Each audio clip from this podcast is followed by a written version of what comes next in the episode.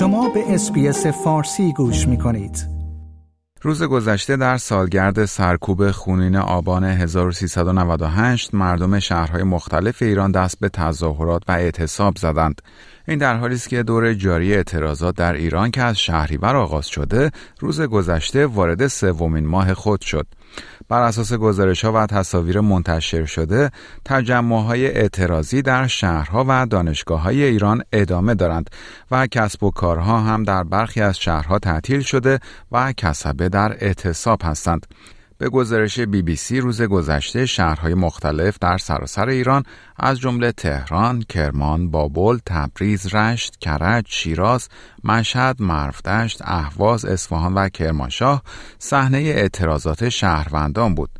معترضان پیشتر از شهروندان دعوت کرده بودند در روزهای سهشنبه، چهارشنبه و پنجشنبه این هفته در اعتراض به های خونین آبان 98 و به یاد کشته شدگان در شهرها تجمع کنند.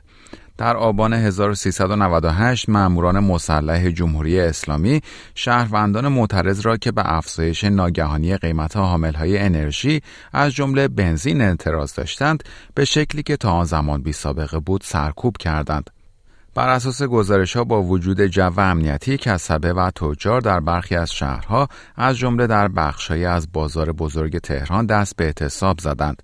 شماری از کانال های تلگرامی نهادهای مستقل کارگری تصاویر و گزارش های از دیوان دره اشنویه و بانو و مریوان منتشر کردند که حاکی از تعطیلی و اعتصاب شماری از کسب و کارها و بازار این شهرهاست. تصاویر مربوط به بازار وکیل شیراز و برخی از واحدهای تجاری اصفهان هم حاکی از پیوستن صاحبان آنها به اعتصاب است.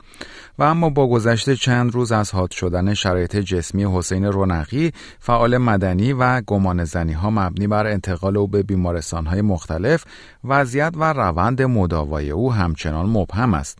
به گزارش ای حسن رونقی برادر این فعال مدنی روز سهشنبه در یک پیام توییتری از وخامت حال برادرش خبر داده و نوشته است که حسین دچار اسپاسم روده شده و با ویلچر به بهداری زندان برده شده است.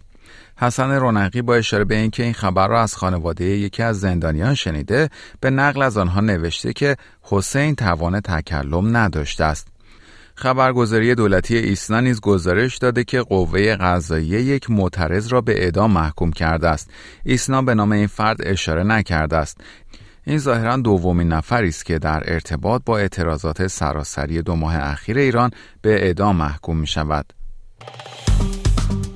like، share، comment.